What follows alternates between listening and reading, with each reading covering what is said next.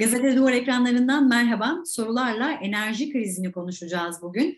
İran'ın doğal gaz kesintisi yapması nedeniyle organize sanayi bölgelerine ve fabrikalara yönelik uygulanan doğal gaz kısıtlaması ve elektrik kesintisi üretime adeta vurdu. Şimdi teknik arıza var dendi, borcumuz var dendi, tartışmalar alevlendi. İşin aslını, enerjide yaşanan bu stresi ve bu krizi enerji ve iklim uzmanı Önder Algedik'le konuşacağız.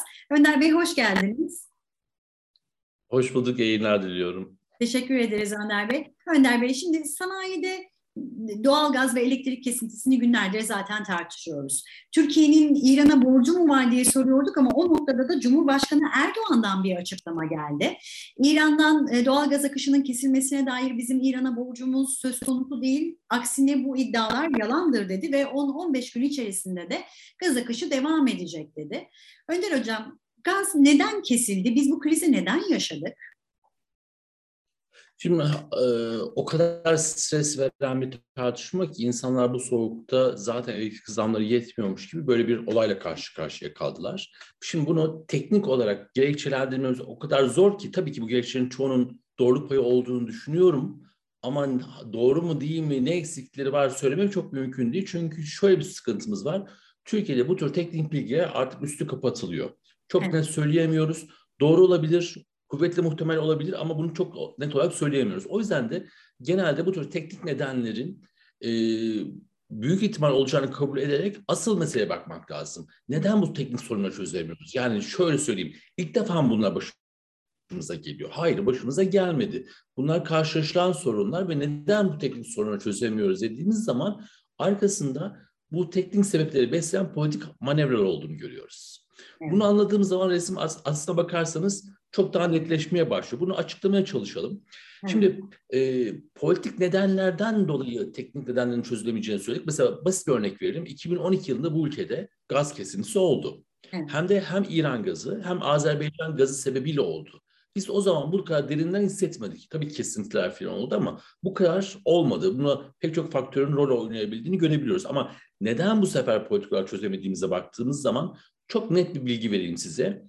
Ekim ayındaki EPDK e, gaz raporunda, gaz sektörü raporunda stoklarımızın bir önceki yıla göre yüzde on beş az oldu açıkça yazıyor. Şimdi dolayısıyla stoklarımızda bir azalma var. Muhtemelen EPDK diğerlerini de biliyor. Ama hazin olan şey şu, Ekim ayının raporu Kasım Aralık'ta çıktığında bizim Türkiye Büyük Millet Meclisi gazla ilgili bir kanun teklifini meclise getirdi ve gazda da kademeli zammının önünü açan e, bir düzenleme yaptı. Ve bu da geçen hafta geçti. E, şimdi dolayısıyla baktığımız zaman Türkiye'de stoklar azalırken, bu sorunlara dair emareler mevcutken, Türkiye Büyük Millet Meclisi'nin kademeli zammı getiren, fiyatlandırmaya getiren bir kanunla uğraştığını görüyoruz. Şimdi burada bir duralım ve nefes alalım. Sorunuzun cevabına gelelim şu an bugün yaşamış olduğumuz kesintinin arkasındaki teknik sebeplerden emin olmamakla beraber evet. politik sebeplerden çok net bir şekilde eminiz. Çünkü şu anki tek sorun politikanın, siyasetin, gaz tedariğinin güvenliğini sağlamak ve düzgün bir enerji politikası yapmak yerine e, ciddi bir şekilde sermaye transferi yapmak olduğunu görüyoruz. Hemen bunun örneğini vereyim Didem Hanım. Hı hı. Türkiye'de gaza bir kuruş zam geldiği zaman halkın cebinden yılda yarım milyar TL çıkıyor. Türkiye'de gaza elektriğe bir kuruş zam geldiği zaman halkın cebinden yılda 2.3 milyar TL para çıkıyor. Türkiye'de gaza yılda 1 TL zam geldiği zaman halkın cebinden çıkan fazla para ne kadar biliyor musunuz? 50 milyar TL. Dolayısıyla bizim cebimizden çıkan o kuruşlar ve liralar var ya evet. ne kadar büyük bir sermaye transferi ve ne kadar büyük bir soygun herkes bunu hissediyor zaten. Evet. Şimdi peki e, Önder Bey, e, siz özellikle e, stoklamaya dikkat çektiniz. %15'lik bir azalma e, olduğunu söylediniz ve tabii ki sermaye transferinin de altını çizdiniz. Şimdi buradan ikinci soruma geçecek olursam Enerji ve Tabii Kaynaklar Bakanlığı'ndan bir açıklama yapıldı e, sanayi tesislerinde uygulanacak elektrik kesintisinin 29 Ocak'ta zaten bittiğini söylediler, biteceğini söylemişlerdi. Doğal gaz kesintisinin de 31 Ocak'ta yani bugün %40 seviyelerinden %20 seviyelerine e, düşeceğini duyurdular. Şimdi sanayici bir yandan kesintinin uzamasından korkuyor ama öte yandan da akıllarda şöyle bir soru var. Sanayide yaşanan bu kriz evlere yani bizlere yansır mı? Evdeki doğal gazın kesilme olasılığı var mı? Nasıl yorumlarsınız hocam? Şimdi buna yok diyemem. Ama bunun ne kadar bir yani teorik olarak tabii ki var. Ama pratikte olması ne kadar kolay bir şey ol, e, ol çok zor bir şey olduğunu da takdir edersiniz. Çünkü siyaseten ülkenin enerji sisteminde hiçbir şeyin çalışmıyor Hani bir şey çalışmıyor demektir. Şimdi evet. burada o kadar ciddi bir şey ki konutlarda bile bu soğukta gaz tedariği sağlayamıyorsanız bu devletin varlık sebebinin tartışılması anlamına geliyor. Siyasi riskler yüksek bir tartışma. Şimdi e, dolayısıyla böyle bir şeyin olma ihtimali, devam etme ihtimali mesela Şubat başında da bir soğuk hava dalgası geleceği söyleniyor. Evet, evet. Ee, önümüzde 2022'nin sonunda bir kış. Evet, kış sürprizlere çok açık bir yerdeyiz. Ama hani bunun neden olduğuna bakmak lazım aslında evet. bakarsanız. Şimdi asıl nedeni koyabilirsek ortaya hemen size bir örnek vereceğim. 2002 yılında Türkiye'nin toplam gaz tüketimi ne kadar biliyor musunuz? 17 milyar metreküp. Şu an ne kadar biliyor musunuz? 2022 20 tüketimimiz. Yani 2002'de 17 milyar metreküp. 2020 yılında Türkiye'nin toplam gaz tüketimi 48 milyar metreküp. Evet. Şimdi 17'den 48'e çıkmışız. O kadar enerji bağımlısı haldeyiz ki. Evet. Ve bu bizi, bu enerji bağımlılığı aslına bakarsanız bu krizin e, baş müstebiplerinden bir tanesi. Ama daha da alasını söyleyeyim size. E, 2002 yılında Türkiye'nin toplam enerji tüketimi 78 milyon ton petrole eşit. Biz bu 78 milyon ton petrole eşit enerji tüketimimizi şu an 2020 yılında ikiye katlamışız. 147 milyon tona çıkartmışız. Ve 2020 yılında sadece ithalatımız 114 milyon ton petrol eşit. Şimdi o kadar enerji bağımlısı bir ülkeyiz ki bu enerji bağımlılığında e, çok basit bir şekilde enerjide dünya grip geçirse biz ağır hasta oluyoruz. Dolayısıyla aslına bakarsanız Türkiye'nin enerji bağımlılığı böyle devam ettiği sürece bunlar yaşanacak ve bunun faturasını yaşıyoruz. O yüzden de bizim çok acil bir şekilde bunun çözümünü konuşmamız gerekiyor. Yani daha fazla kesinti mümkün mü? Mümkün. Kader mi? Asla değil. Evet. Peki e, hocam çözümünü konuşalım o zaman. Yani bu sorunu tekrar yaşamamak adına yetkililer ne yapmalı? Biz e, doğalgazda İran'a bağımlı mıyız? Özellikle Rusya, hatta ilişkilerimizin çok iyi olduğu Azerbaycan ile Türkiye'nin bu noktada ilişkisi nasıl? Şimdi e, çok önemli bir soru. Teşekkür ediyorum. Bizim e, gaz tedariğimizde İran'ın payı yüzde on. Yani yaklaşık onda birini biz İran'dan tedarik ediyoruz. Evet. Ama bizim enerji potansiyelimiz yüzde onun çok üzerinde. Yüzde yirmi, yüzde otuz çok daha fazlası. Ve biz İran'dan tedarik ettiğimiz gaz kadar enerjiyi tasarruf edebiliriz. Şimdi e, sorunu biraz evvelki soruyla bağlantılandırarak devam edelim. Mesela 2022 yılında tekrar bir gaz kesintisi yaşayabilir miyiz? Bence yaşayabiliriz. Hemen verisini veriyorum. Türkiye 2020 yılında yaklaşık 48 milyar metreküp gaz harcadı. Evet. Ve biz çok gaza bağımlı bir ülke hale geldik ve her türlü ufak sorunda biz gaz kesintisi yaşıyoruz. Peki 2022 yılında tahmin edilen gaz tüketimi ne kadar biliyor musunuz? EPDK bu hafta açıkladı. 60 milyar metreküp gaz tüketimi hedefi koydu. Şimdi bu ne demektir? 48'de biz bunu yaşıyorsak 60 milyar metreküplük bir durumda böyle bir hedefte e, sürekli hedef büyüten, sürekli enerji bağımlılığı arttıran bir hedefte bizim onu çok daha net yaşayacağımız ortaya çıkacaktır. Şimdi buradan geri dönelim. E, çok basit bir örnek vereceğim. İşte dedim ya 2012'de ve 2016'da gaz kesintisi yaşandı bu ülkede. Evet. E, bu sefer çok sert oldu. Çözüm ne? Çözüm çok net, çok basit bir şey aslında bakarsanız. Burada aslında çare enerji verimliliği. E, Didem Hanım biz bu sene e, deliler gibi yazın gaz yaktık. Neden biliyor musunuz? Kuraklık sebebiyle ülkede tarım kitlenmişken biz döndük.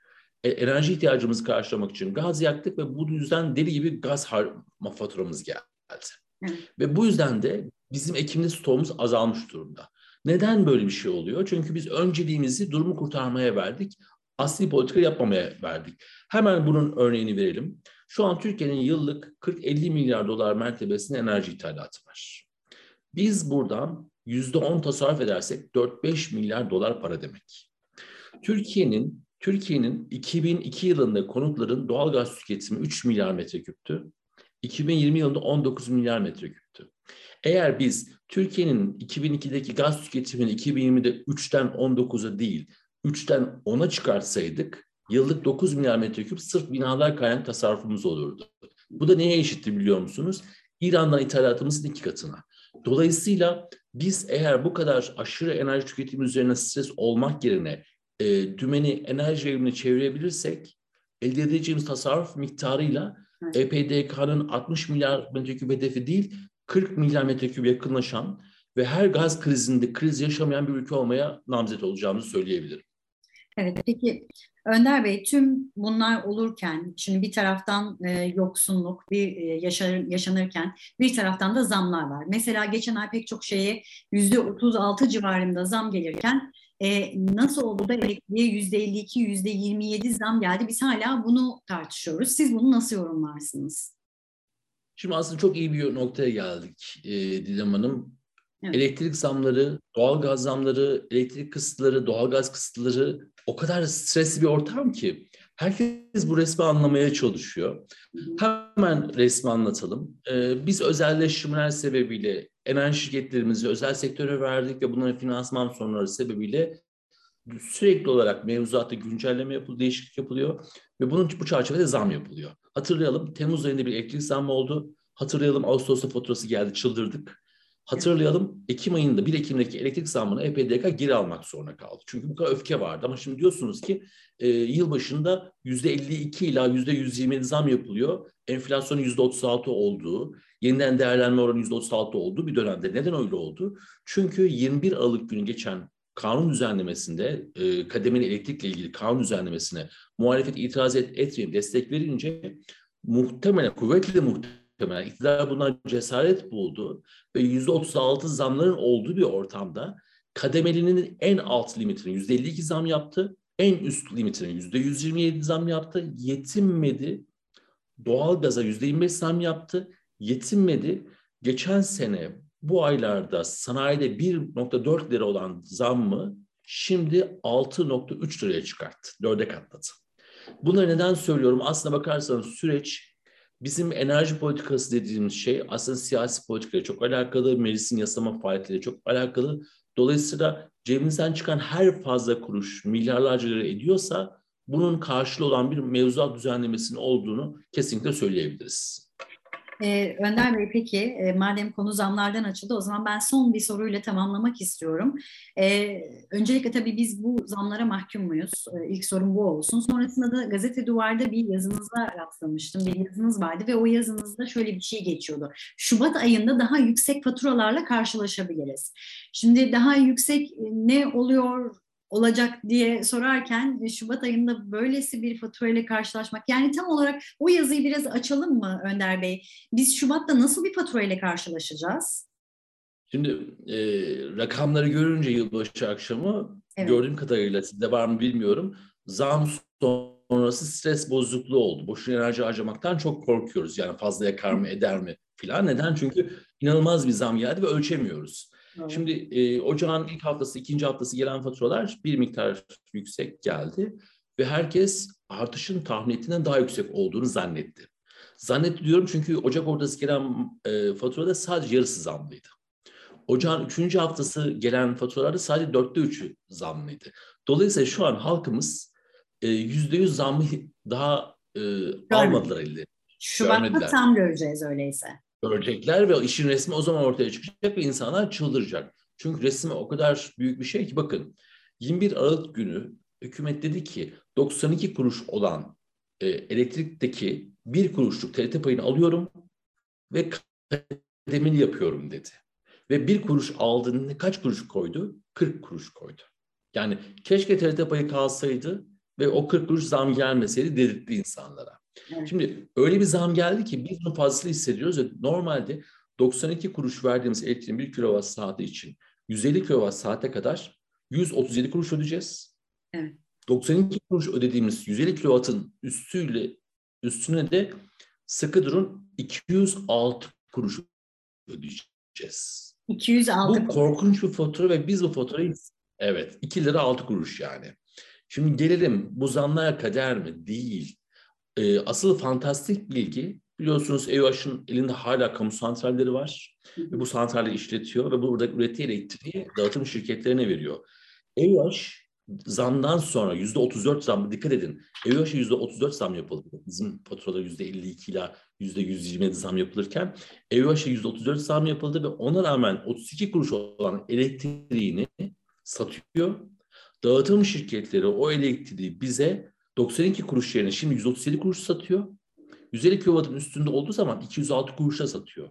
Bize diyoruz ki dağıtım şirketleri EOH'ın aldığı elektrikleri elektrik üzerinden kar elde etmek yerine halka verse yani romantik bir söylemle EOH'dan elektrik almak istiyoruz. EOH bize de elektrik e, ödeme ile bizim faturalardaki bütün zamlar kaldırılıyor. Hatta 150 kWh saatin altına %20 indirim getirilebiliyor. Dolayısıyla aslına bakarsanız bu zamlar kader değil. Çünkü biz EOH'ın 32 kuruşa sattığı dağıtım şirketleri kamunun 32 kuruşa sattığı değere biz niye 137 kuruş veriyoruz? Niye 206 kuruş veriyoruz? Çünkü aslına bakarsanız asıl konuya geliyoruz. Türkiye'de enerji politikası dediğimiz şey enerji politikası asla değildir. Türkiye enerji politikası mevcut yasama düzeniyle bir sermaye transferinin kılıf bulma yapısıdır. Bunun en net örneğini bu zamla hep beraber gördüğümüzü düşünüyorum. Evet.